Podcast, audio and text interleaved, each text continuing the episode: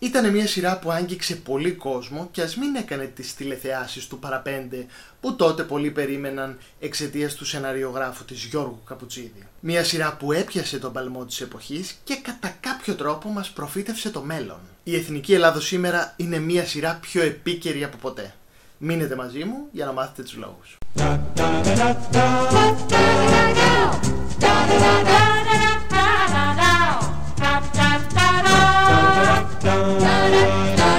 Γεια σας και καλώς ήρθατε σε ακόμα ένα βίντεο αυτού εδώ του καναλιού. Αν σας αρέσουν τα μήνυα αφιερώματα που κάνω σε ελληνικές σειρές, κάντε ένα subscribe και πατήστε και το κουδουνάκι για να σας έρχεται ειδοποίηση για κάθε βίντεο που ανεβάζω. Χορηγός μας όπως σε κάθε βίντεο η Σχολή Δημιουργικής Γραφής Tabula Rasa.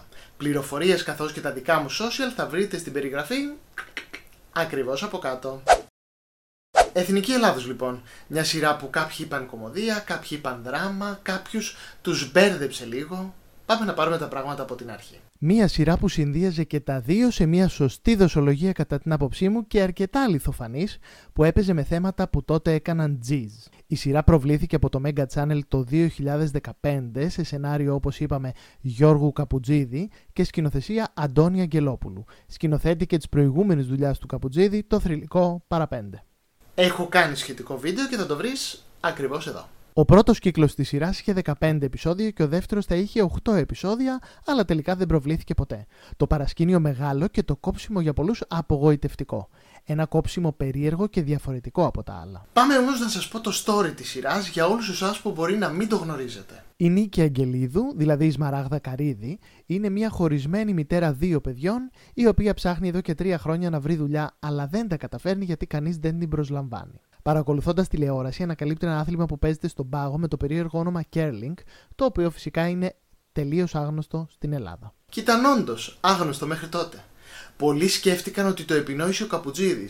Όμως όχι, υπάρχει στα αλήθεια. Βλέποντας λοιπόν η νίκη ότι κάποιος μπορεί να ξεκινήσει ως αθλητής Κέρλινγκ ανεξαρτήτως ηλικίας, αποφασίζει να δημιουργήσει την πρώτη εθνική ομάδα Κέρλινγκ για την Ελλάδα. Τέτοια σιγουριά είχε αυτό το κορίτσι. Η πρώτη που πλησιάζει για να είναι μέλος της ομάδας είναι η αδερφή της η Φρόσο, που υποδίεται η Κωνσταντίνα Μιχαήλ, η οποία ζει με τον σύζυγό της Θόδωρο, δηλαδή τον Κώστα Αποστολάκη, και τα δύο παιδιά τους, Παντελή και Λευτέρη. Αν και αρνητική στην αρχή, η Φρόσο τελικά αποδέχεται να μπει στην ομάδα και οι δυο τους αρχίζουν να ψάχνουν για τις άλλες δύο παίκτριες. Γιατί προφανώς το Κέρλινγκ θέλει τέσσερις για να φτιάξουν ομάδα. Σήμερα θα μάθετε πολλά που δεν ξέρετε. Έτσι λοιπόν οδηγούνται στη Φίβη Παπαδάτου, δηλαδή την Κατερίνα Παπουτσάκη, μια διάσημη ηθοποιό που έχει χωρίσει πρόσφατα και δεν έχει δουλειά. Η Φίβη δέχεται αμέσως να γίνει μέλος της ομάδας. Οι τρεις τους τότε επικοινωνούν με τον πρόεδρο της Ελληνικής Ομοσπονδίας Κέρλινγκ μόνο και μόνο για να ανακαλύψουν ότι τόσα χρόνια απλά έτρωγε τα λεφτά από τις επιχορηγήσεις για να στήσει τη δική του αντιπροσωπεία αυτοκινήτων, αλλά και το Ινστιτούτο Ομορφιάς της γυναίκας του, Ελίζας Σαφέτα, που ήταν η αίμνηστη Μίνα Δαμάκη σε έναν πολύ ξεχωριστό ρόλο. Σας θυμίζουν κάτι οι ήρωες;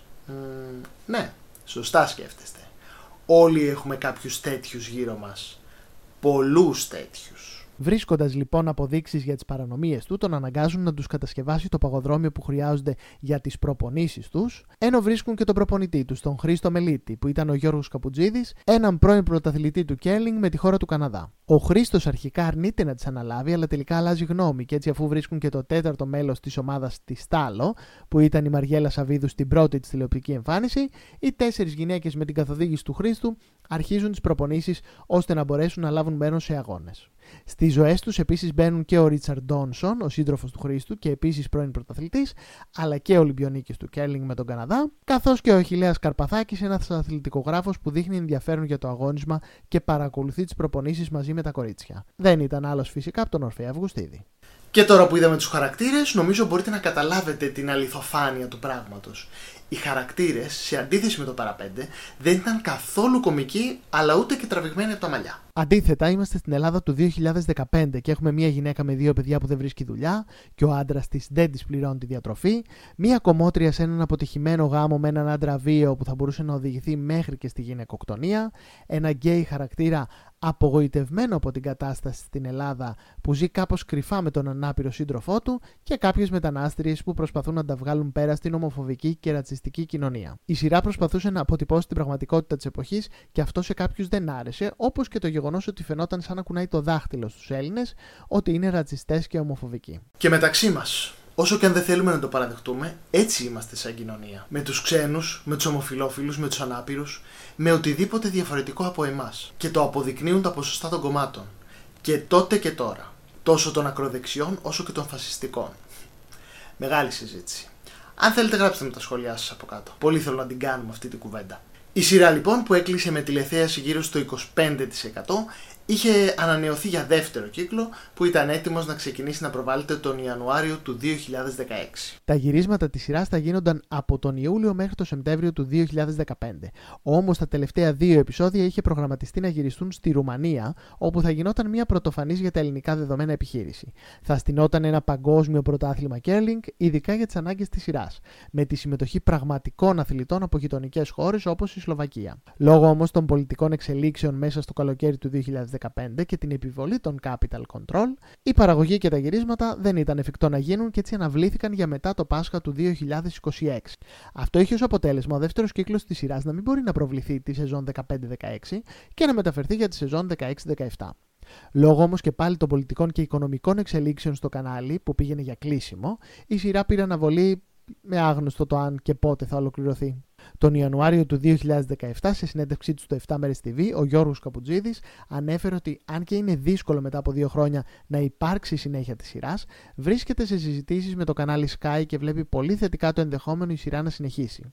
Φυσικά αυτό δεν έγινε ποτέ. Και αυτό απογοήτευσε ακόμη περισσότερο τους φανατικούς της σειράς και του Καπουτζίδη, που μέχρι και σήμερα αναμένουν τη δικαίωση στους ήρωες της σειράς που έμεινε στη μέση. Και όντως, δεν υπάρχει πιο άσχημο πράγμα να βλέπεις κάτι που σου αρέσει και αυτό να μην τελειώνει, να μην έχει τέλος, να μένει στη μέση. Και μια και λέμε για το κόψιμο της σειράς, να πούμε και ότι η σειρά αυτή πολεμήθηκε πολύ στην εποχή της.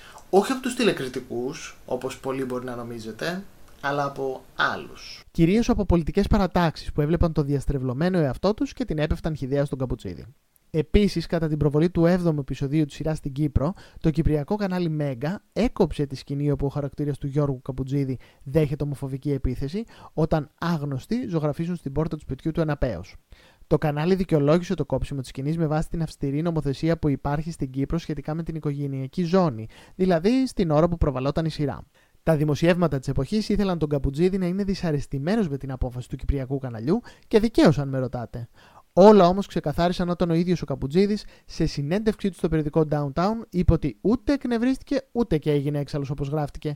Όλο ήταν μια μεγάλη παρεξήγηση που λύθηκε ομαλά. Και μιας και πριν αναφέραμε και το παραπέντε, που όλες οι συζητήσεις γύρω από τον Καπουτζίδη θέλοντας και μη κάπου εκεί γυρνάνε, να σας πω ότι οι δύο σειρές συνδέονται με κάποιο τρόπο. Συγκεκριμένα στο τέταρτο επεισόδιο της σειράς, ο Καμπουτζίδης θέλησε να αποδώσει φόρο τιμή στην ηθοποιό Ειρήνη Κουμαριανού, η οποία έφυγε από τη ζωή στις 25 Ιανουαρίου 2013 και είχε υποδηθεί τη γιαγιά του. Έτσι, μέσα στη σειρά, όταν η Σμαράγδα Καρίδη, που επίσης έπαιζε στο παραπέντε, είδε τη φωτογραφία της ηθοποιού στο σπίτι του Χρήστου, τον ρώτησε ποια είναι και εκείνος της απάντησε ότι είναι η γιαγιά του Ειρήνη, η οποία ζει στον Καναδά. Τόσο γλυκό, τόσο όμορφο, τόσο έξυπνο. Η Εθνική Ελλάδος κινείται λοιπόν σε τρεις θεματικούς κύκλους που αν τότε ήταν φρέσκοι, τώρα μοιάζουν πιο εδρεωμένοι από ποτέ. Το μεταναστευτικό, ο ρατσισμός κάθε μορφής και η βία που φέρνει και η σάπια Ελλάδα. Τα ζητήματα που τότε ήταν στα σπάργανα, τώρα πια τα έχουμε συνηθίσει κατά πιει και χώσει καλά κάτω από το χαλάκι όπως κάνουμε σχεδόν σε όλα σε αυτή τη χώρα. Και αν αναρωτιέστε πώς θα τελείωνε αυτή τη σειρά που τέλειωσε στου οθόνες μας δεν είδαμε ποτέ, ο Καπουτζίδης έχει απαντήσει και σε αυτό. Εκτός από το πρωτάθλημα Κέρλινγκ, στο οποίο θα πήγαιναν και προφανώς τα νικούσαν, την πιο ενδιαφέρουσα τροπή στην ιστορία θα είχε η Φρόσο που υποδιόταν η Κωνσταντίνα Μιχαήλ. Και αυτό γιατί όταν η αστυνομία θα βρισκόταν στα ίχνη του γιού της για την υπόθεση δολοφονίας ενός αλλοδαπού, που του φόρτωσαν άλλοι, θα έφτανε στο σημείο να τον φυγαδεύσει από τη χώρα με τη βοήθεια της Αφρικανής φίλης της. Και πλέον ο μικρός ρατσιστή γιος της που πλάκωνε στο ξύλο τους αλλοδαπού θα βρισκόταν αλλοδαπό πια και εκείνος σε άλλη χώρα. Πολύ δυνατό και εντελώς αληθινό. Κρίμα που δεν το είδαμε ποτέ. Αυτά λοιπόν ήταν όλα όσα βρήκα, έμαθα, θυμόμουν για την Εθνική Ελλάδος. Αν κάτι ξέχασα ή κάτι έκανα λάθος, μην πέσετε να με φάτε, γράψτε το κάτω στα σχόλια, γι' αυτό τα έχουμε άλλωστε. Μέχρι το επόμενο βίντεο, κάντε ένα subscribe, ένα share, ένα like ή τίποτα από όλα αυτά. Η επιλογή, όπως πάντα, είναι δική σας. Τα λέμε σε ένα επόμενο βίντεο.